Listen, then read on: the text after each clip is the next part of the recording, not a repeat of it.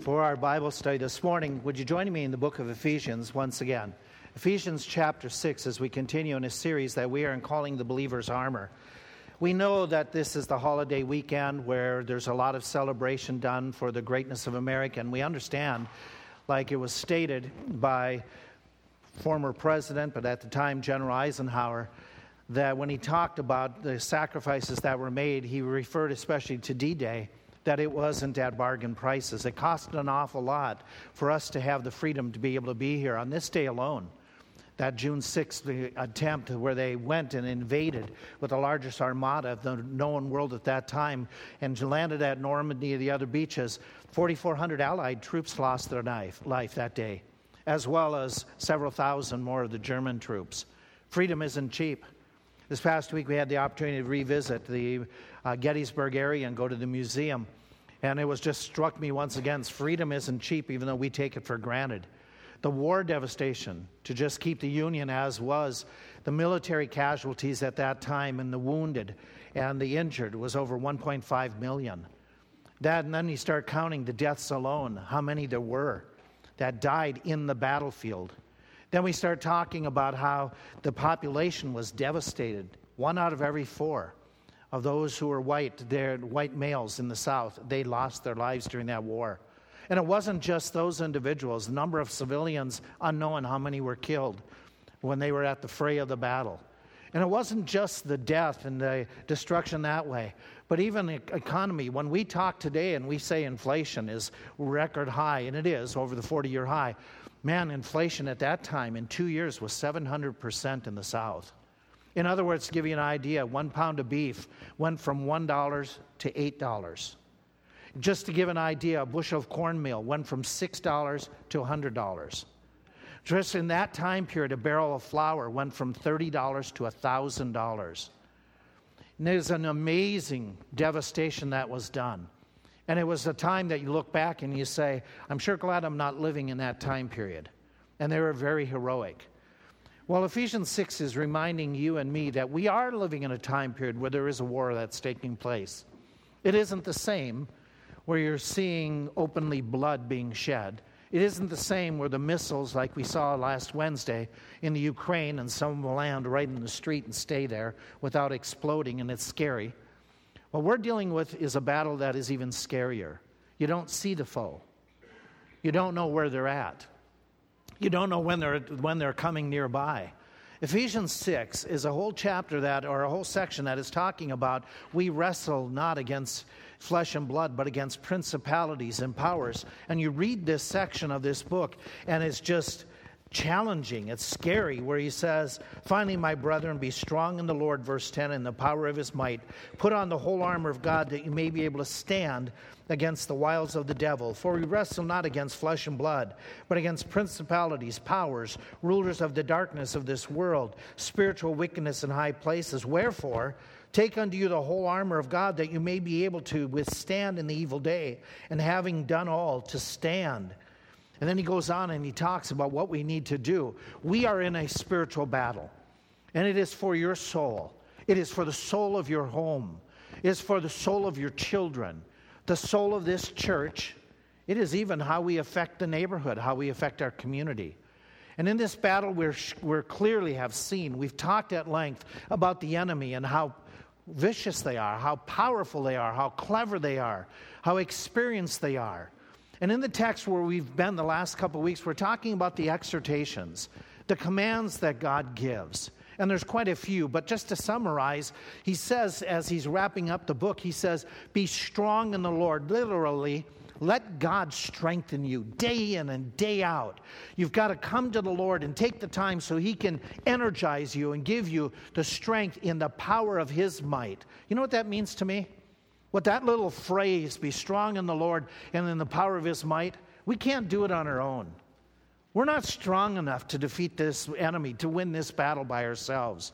We must have time with the Lord. If you're going week by week, day by day, and you're not having time with the Lord to get strengthened, you're going to be beaten. You, I, we don't have the power in our own selves. It says that God never leaves us alone, He never lets us battle by ourselves. I've been reading, actually, audio listening, reading through another book on Napoleon.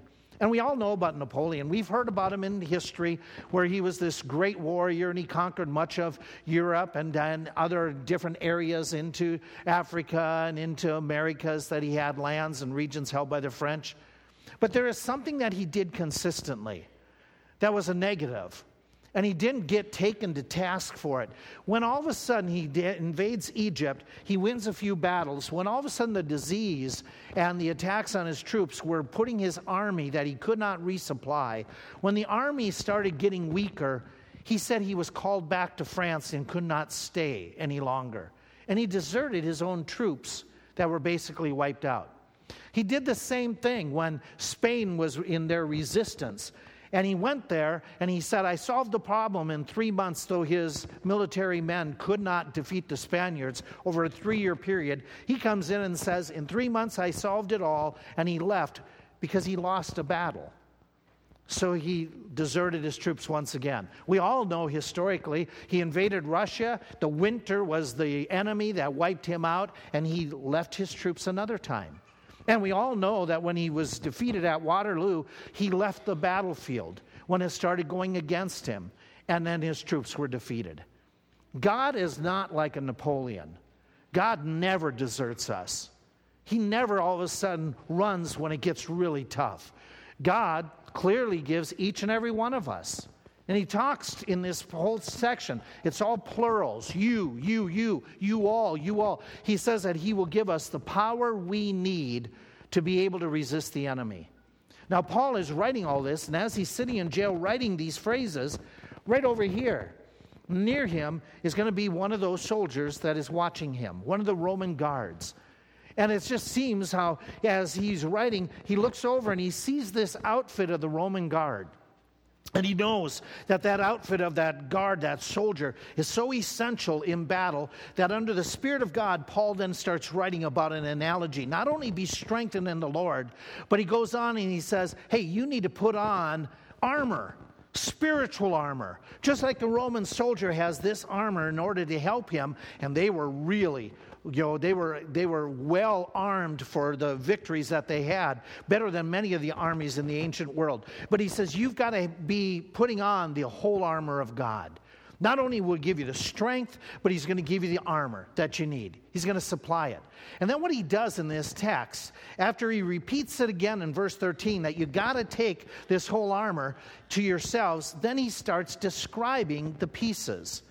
And the very first piece we looked at last week he says the first thing you got to take is the most unexpected piece of armor. That's the belt of truth. Well, we talked about it. We explained that this idea of this fastening, this girdle, this belt of truth, how it's the idea of being truthful being honest, which makes perfect sense. Jesus is truth, Satan is, an, is a liar. We know as well that what he's talking about, and we shared this last week, is you have to be honest about your commitments to Christ and your devotion to him.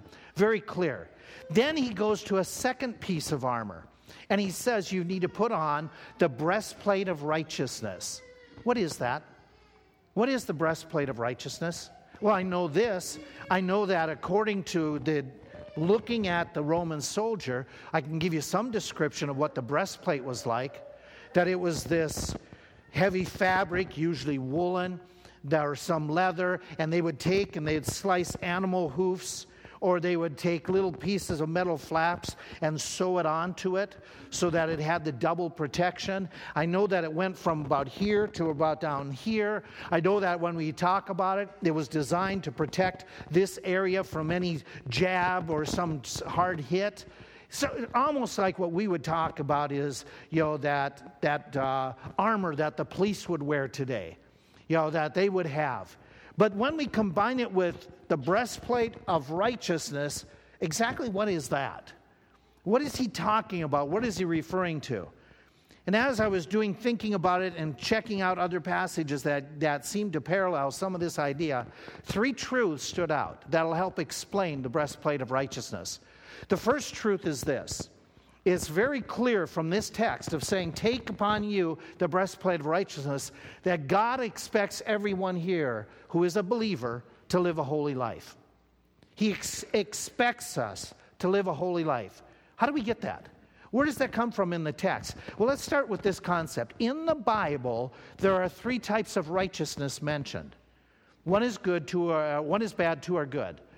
One of the righteousness that comes up in the Bible is God talking about people who are self righteous. That is, these people who are filled with pride, who think that they are good enough, that they, that they are strong enough, that they can make it on their own to heaven, that they don't need to pray and read the Bible or memorize Scripture, that they're, they feel that they're a strong person, they're strong spiritually, and they don't need to work any further in, in spiritual growth because they have arrived. That's that self righteousness. It's a negative in the Bible. It's condemned in the Bible. It's that idea that we saw Jesus take to task when he told a story about a Pharisee. Pharisees were filled with self righteousness. The religious leaders, the hoi polloi of their society, of their day. The Pharisee is there in the temple and he's praying to God and he's very proud of what he has done. And God, thank you that I am able to be as good as I am and as holy as I am. And there's another man that comes in who's a publican, a tax collector, who are usually considered the scourge of society, the evil people. And that's tax collectors coming in, and he's bowed in humility, and he's saying to the Lord, Forgive me, I am a wicked person. And the Pharisee, in this story that Jesus relates, the Pharisee even comes to point, Thank you that I am not like that person. Modern day Pharisees are common. Thank you that I am so much better that I don't promote abortion. Thank you that I don't promote the transgender thing. Thank you that I am so good that I have memorized all the books of the Bible and I am just this, that, and the other thing. I don't need you day by day because I'm pretty good. I don't do as evil as they do. And Jesus condemned that. And in this text, what, he's, what we run into is we find that there's a lot of people that, that he writes to in the book of Ephesians. There's a lot of people that are self righteous. In fact, there's a question that we encourage you to ask as you share the gospel. One of the ways that you can share the gospel is you're talking to somebody and you can say, Hey, if you were to stand before the Lord today and the Lord were to say, Why should I let you come into heaven? What would you answer? And you're going to get an idea of what they're thinking. And if they say, I don't know what I'd answer, well, what do you think you might say? And they might say a lot of these things that for a lot of people indicates a self righteous spirit. That I'm a good person. I've been baptized. I go to such and such a church. I get good grades. I give money. I'm a good citizen. And it's all about I and me. That's self righteousness. That is what is condemned in the scriptures. In fact, it is condemned already earlier in this passage. Go back a couple chapters and notice what he said in Ephesians chapter 2, where he's writing to these people and he is making it very clear. He said, You hath he made alive who were dead in trespasses and sins. And he describes these individuals who were in this church. He said, In the time past, we all had our conversation, time past, in the lust of the flesh, fulfilling the desires of the flesh and the mind. And we were by nature, we were birthed this way. We were not born children of God, we were birthed children of wrath. That is, we were opposing God with our sin nature from the very beginning, even as others. And he talks about how you can't keep on relying on your own goodness because you don't have any. He makes it clear in verse 8 For by grace you have been saved through faith, and especially not of yourselves. It didn't come by something you did, by baptism or, or good works. It is a gift of God. Then he repeats the concept not of works, lest any man should what? Stand before God and say, I'm good enough. And the bottom line is, no, we're not. No, we're not avoid self righteousness. We know that. We know that that is something condemned in Scripture. That's one righteousness. But there's another righteousness. This is a good one. This is a positive. We might call it sanctification righteousness. That our salvation righteousness, excuse me, salvation righteousness. This is sometimes called positional in theological terms. Positional righteousness. The idea is this The idea is that you have come to a place like these people did, that you realize that you are a sinner, you cannot get to heaven by yourself on your own good works, and you needed to call upon Christ, who died, buried, and resurrected to pay for your sins. You need to call upon Him to give you the gift of forgiveness. You call by faith and you say, I don't deserve a gift, but God, please forgive me of all my sins and to give me the gift of eternal life. So we get righteousness at that moment. When we call, the Bible says, Whosoever shall call upon his name shall be saved. What happens at that moment? At that moment, God all of a sudden shares the righteousness of Christ with you so that when God looks at you, God doesn't see your sin anymore, but he sees you covered by the righteousness of Christ. For he, God, made Jesus to be sin for us, who never knew any sin. Why? That we might become the righteousness of God in him or through him. We read that in the book of Romans, Abraham believed God and it was given to his account, put to his to him the idea righteousness, given to him out of his response in faith.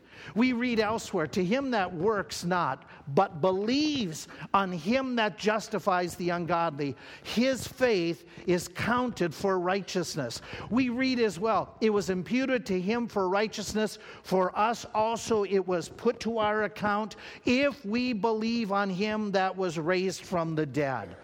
This is a righteousness that we realize we don't have in and of ourselves.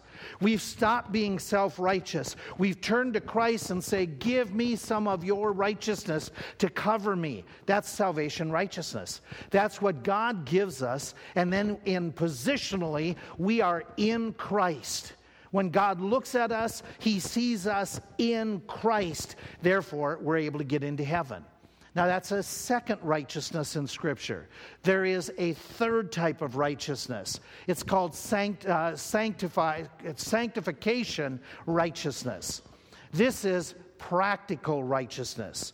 This is for the believers who have already been born again, and it is you putting on Christ, acting like Christ. You've been saved by Him, now live like Him. Now, that's going to involve you growing up to be more and more what God wants you to be. The idea here is you are going to say, Let me become more and more like Christ because God wants me to be more like Christ. And this is for all New Testament believers. Everyone who is born again, the command from God is put on Christ. Keep doing this day after day after day. Keep on saying, What would Christ do? How would I be more like Christ? This is why God saved you. He calls you, he says, I beseech you, make yourself a living sacrifice, holy and acceptable, which is your reasonable service. Why? Because he said, Whom he did foreknow, he predestinated us not to become saved, he predestinated the saved to become like Christ. That's God's plan for you. That's why God brings trials in your life. That's why God uh, gives you His word to make you every day to become more like Jesus, more like Jesus, more like Jesus, to walk like Him, to talk like Him, to treat one another the way He would treat to share the word the way Jesus would share, to worship when we come to worship, to act more and more like Christ. Look at Ephesians 4. Look what he has said already in this chapter, writing to the believers. He's already called them to this. Where he, earlier in the chapter, he has said to them, You have not so learned Christ. That is, living the way you used to live. Chapter 4, verse 21. If so be that you have heard him and you've been taught by him, as the truth is in Jesus, put off concerning the former conversation the old man which is corrupt according to the deceitful lust. Be renewed in the spirit of your mind, that you put on the new man, which after God is created in righteousness and true holiness. You go to chap- the next chapter, look what he says in chapter 5. Be ye therefore followers of God as dear children children. In other words, look like your Father in heaven. Oh, you got celebrities that do this all the time. People of renown that they mimic what they were when they were children and they dress up like their parents so that you look and say there's a great similarity. Let me ask you this question How much do you look like Jesus? This week, Were you dressed like Jesus in your speech? Were you dressed like Jesus in your reaction to difficulties? In your speech, did you forgive like Jesus forgave? Did you love like Jesus loved? Did you, did you pray the way Jesus would pray? That's the idea of sanctification, righteousness. You are coming and growing day by day. You want to see an example?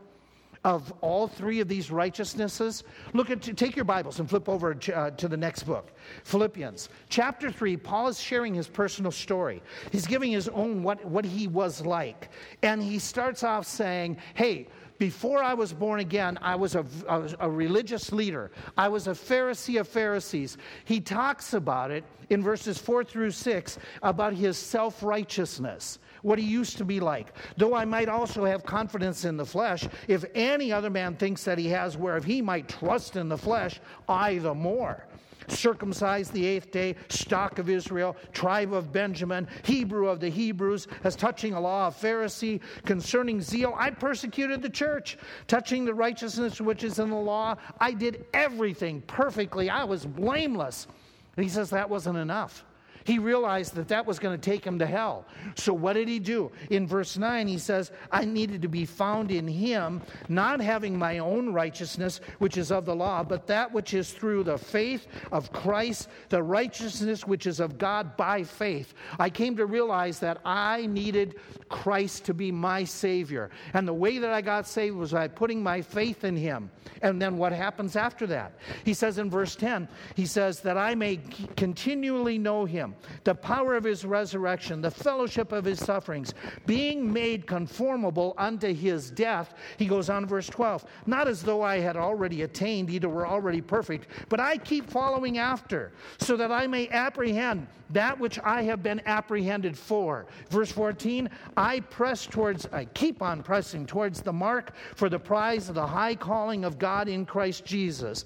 He is working his salvation out in the sense of becoming more and more like Christ. So, what do you do? Okay, where does this all lead? Which one is he talking about? Well, he's not talking about put on the breastplate of self righteousness. We know that's not what he's talking about. He's not talking about you put on the, the breastplate of salvation. That can't be. They're already saved. Go to chapter 1, verse 1. He calls them the saints which are in the church of Ephesus. He's already said, You were in the past, but now you have been saved through faith. So he's not telling them to get saved over. We know that that's not true. What he's telling them is put on the breastplate of sanctification. Christlikeness, day after day, day after day. We've already read part of this text where he says, Be as dear children. Where in chapter 5, he's encouraged them. You were in, you were at times, in verse 8, in the darkness, but now you are children of light. Therefore, walk as children of light. Look at chapter 5, verse 15. See then that you keep walking circumspectly, not as fool, but, but as wise, redeeming the time because the days are evil. Wherefore, you be not unwise, but keep understanding what the will of the Lord is. He is calling each and every believer here to a lifestyle of holiness, of Christlikeness. If you're born again, God wants you to become holy, to grow in Christ. I see a second truth. A second truth that this personal righteousness is essential to living a victorious life. You cannot you cannot live a life pleasing unto God without putting on this breastplate of righteousness, without determining that I'm going to become more like Christ. It's an impossibility. He says in this text, you need to put on the whole armor of God in order to withstand. To stand. He's made that comment not once, but twice in this text. You cannot stand without the armor. You've got to have personal righteousness. That is the sense of you need to work at becoming Christ like every day, more and more and more, or you're not going to have a victorious Christian life. It won't happen. Let me see if I can illustrate a little bit more. The piece of armor that we're talking about covered this part of your abdomen, that it was this vest that was going to help you. Reason that it was so important is it was protecting your heart. We all understand that. We understand the importance of the heart. But if we step back into Bible days and understand what they meant by the heart, this is really, really important.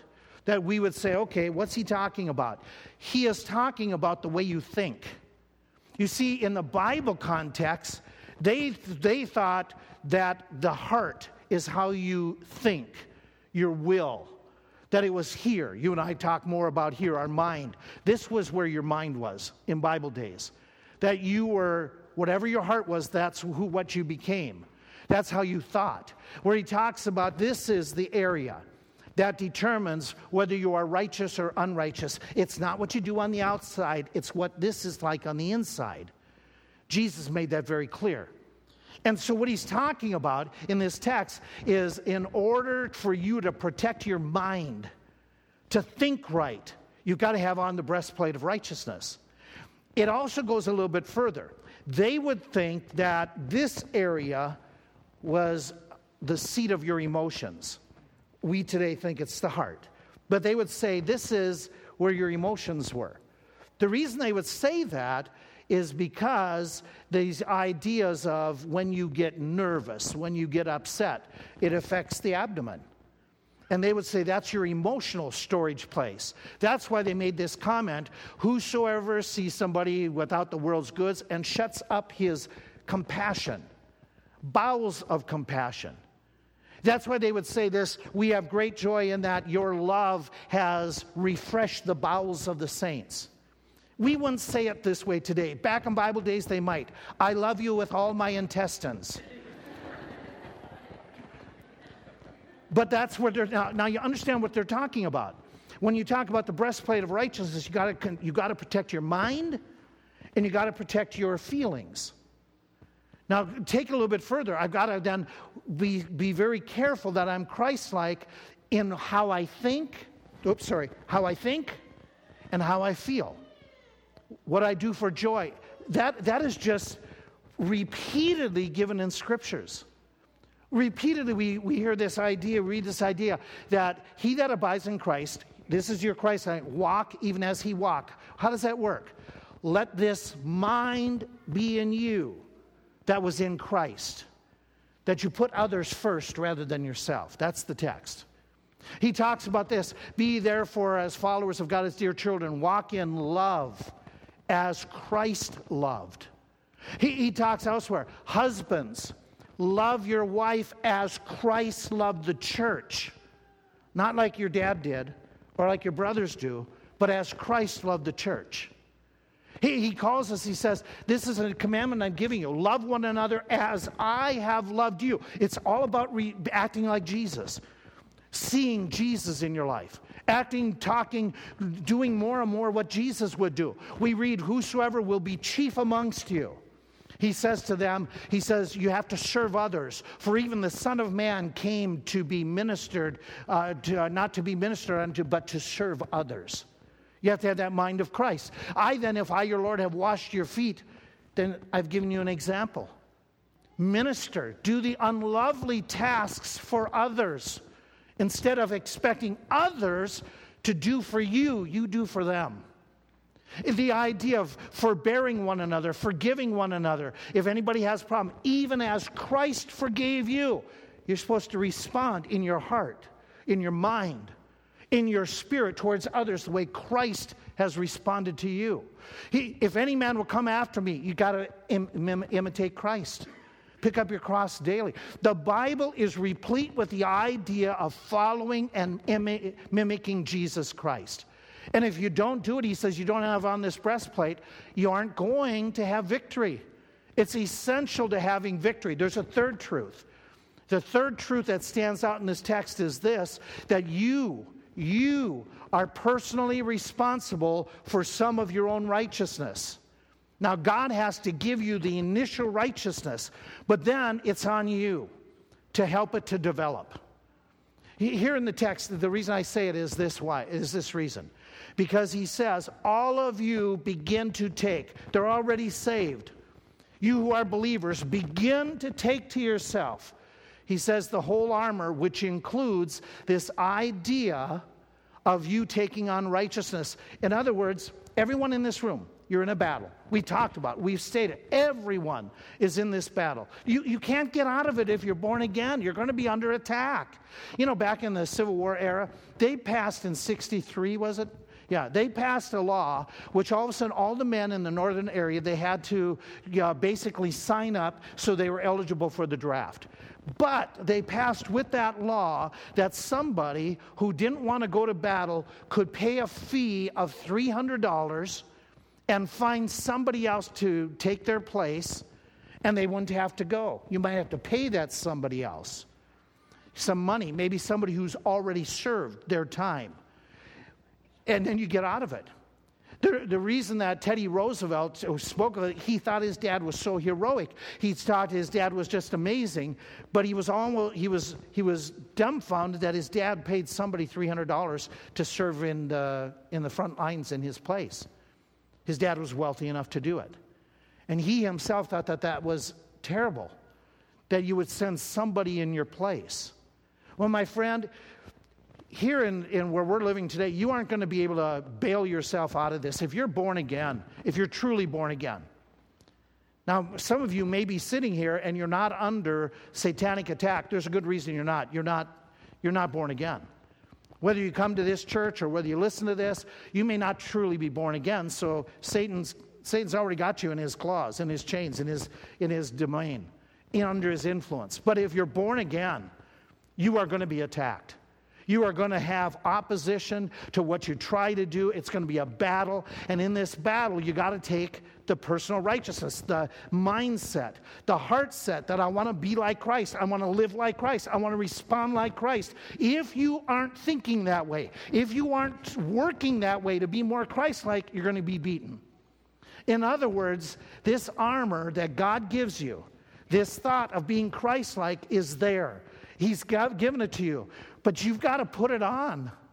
You've got to dress yourself. You've got to take it to yourself. I can't put it on you. Your parents can't put it on you. Your spouse can't put it on you. You have got to adopt the mindset I want to be like Christ. I want to respond like Christ. You've got to purpose that every day yourself. Nobody else can put it on you. In fact, this idea that, that this armor that God says, I'm giving to you, you put it on, it, it's cute and it's normal. And we can dress them up however we want. You can put the bows, you can put all the, all the frilly stuff on the girls, on the guys, you can put your macho man, whatever you want on the baby. And you can dress them up. But if they're 13 and you're dressing them, that's not normal. Okay? In fact, the normal is even as they get a little bit older, by even a, a year, year and a half, they want to dress themselves. They can't. The shoes are on the wrong side. The shirt may be backwards. Well, that happens to us adults anyway. But, uh, you know, the, it's normal and natural that if you're growing, you're dressing yourself until you get to a point where you're too feeble but we would say it's abnormal if somebody isn't dressing themselves as a teenager, as an adult. We would say that's abnormal, something's wrong. Well, then something's wrong if you sit here week after week and you walk away and you are not putting on Christ like thoughts. You are not purposing to respond like Jesus. Something is wrong with you. If you walk away and you say, and you never ask yourself, what would Jesus do? How would Jesus respond? It is normal, natural for a growing person to dress themselves spiritually in the armor of God. It is normal, it is needed. It's something that you have the responsibility to do. By the way, you can't force this on somebody else. You can't make somebody else think Christ like thoughts. You can't force them. Oh, yes, I can tell them, do this, do this, do this, do this, do this. But if they don't want to be like Christ, all the outward stuff they do isn't going to make any difference. Then it becomes legalism. And so we, we have to make sure we're dressing ourselves. We have to take it to ourselves. So putting on this, this righteousness, this thought, it is essential, something you need to do for yourself. And yet people real, don't even realize the problem. Now, somebody was sharing with me, I've never been in the Air Force, but somebody who was a pilot, born again believer several years ago, shared with me what they went through in training. That at that time, they would go into this chamber that it was able to adjust the pressures of the air. And what they would do is they wanted to help the pilots to understand that there is a need to carry to have this oxygen mask on when you get to certain levels because without it all of a sudden you can suffer oxygen deprivation and it'll come upon you in such a way that you won't even realize what's happening but it'll follow up your thinking so he said that what they did in their training program is they paired them up, put them in this chamber, and they would have the one person who didn't have the mask on writing down things that they were told to write down. The partner would have on the mask and we monitoring what this person is writing, just watching. And it never failed. He said it happened all the time. As all of a sudden, he said, like in his case, he was writing the stuff that he was hearing, and all of a sudden, his partner, then they were adjusting the oxygen levels and trying to mimic different altitudes. All of a sudden, his partner slapped his mask on his face. And he said he didn't realize what would happen until he looked down at the paper and all of a sudden, his writing became very illegible, scribble, made no sense, but he didn't even realize what was happening. He was being oxygen deprived and didn't realize. Some of you are Christ like deprived. You're not thinking like him, you're not acting like him, you're not purposing, and you don't even realize how bad it's getting. You don't even realize how you're not loving your wife the way you're supposed to love like Christ. You're not even realizing anymore your forgiveness, your lack of forgiveness is not Christ like. You don't even realize anymore this, this attitude of servanthood is gone. You don't even realize anymore that your response to trials is so different from Christ. So, what do we do? What do we do in order to make sure that we're putting on this breastplate of righteousness day in and day out? What do we do? We take time to be with the Lord. And when we're with the Lord, we make sure that we confess anything that would hinder Christ likeness. We confess sin. You got to be doing this every day. If you're not confessing sin, what's going on? Are you that perfect? That's self righteousness. There's got to be confession. There's got to be a purposefulness in your in your prayer time a purposefulness in your life that you're saying i want to be like christ. Strengthen me to become more like christ. Put it help me to put on the mind of christ. Help me to put on the spirit of christ. There needs to be a resistance a determination to stay away from that which is ungodly that which is taking you down the wrong way. That's why he says in this passage, put on the Lord Jesus Christ, and right with it, make no provision for the flesh. They, they, they are contrary to one another. You cannot be putting on the Lord Jesus and then going into places or being around people that will act totally opposite of Christ and tear you down. It just can't go together. He says as well in the text that we need to have that putting on that strengthening by taking in the word. We'll talk about that in a couple weeks. That idea of prayer, we'll talk about that in three weeks. This whole aspect of being strengthened. But you've got to be thinking and asking yourself throughout the day what would Christ have me to do? What would Christ have me to do? And then, Holy Spirit, help me to act like Christ. Help me to do this. It all revolves around this idea of purposing to be like Jesus. The way you talk to your parents, your family members, the way you worship, the way you pray, the way you work. Are you like Christ? There is something that, they, that I read. I've never observed it, haven't taken the time. But when crows, and we've got plenty of them out here that could demonstrate how they attack other birds, when the crows are cawing and they're after a hawk, the account, as I've read, talks about the hawks have a way of getting away from the crows. They just start circling higher and higher and higher and higher till they get above the crows. The higher they go, the less the crows will bother them. Start thinking about that, how true it is spiritually that when we draw nigh unto God, the Bible says that he will draw nigh unto us, and it goes on right in the same text resist the devil, and he's going to flee. So I ask you this morning with this question How close to God have you gotten this week? Are you getting closer? Closer and closer? Well, the demonstration is going to be is how Christ-like have you been? How Christ-like have you been? There's a song that we sing that talks about God, Jesus being seen in us. The second stanza is a wonderful stanza. It is when God and I meet in heaven. What will God say? What will God see? And the stanza very simply says, When I stand before my Father to receive my life's reward, my soul is bathed in God's eternal day. He says, When this race on earth is run and God sees the work I've done, more than anything, I long to hear my Father say, This is what I want God to say. We have some church family that very, sim- very clearly, maybe this week, they're going to be in the presence of the Lord.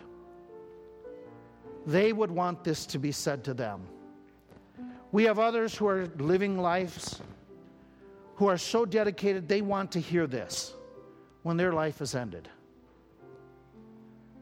If God came and walked in our presence today, which He's not going to do, but if He did, would you hear Him say this? Would you hear Him say, I saw Jesus in you? I saw Him in you. I could hear His voice. His voice was in the words the way you talked. I saw Him in you in a way that the way you cared for other people this week, you were so Christ like the way you faithfully served and ministered to others, I saw Jesus. Is that what Christ would say about you? Father, I pray, help us.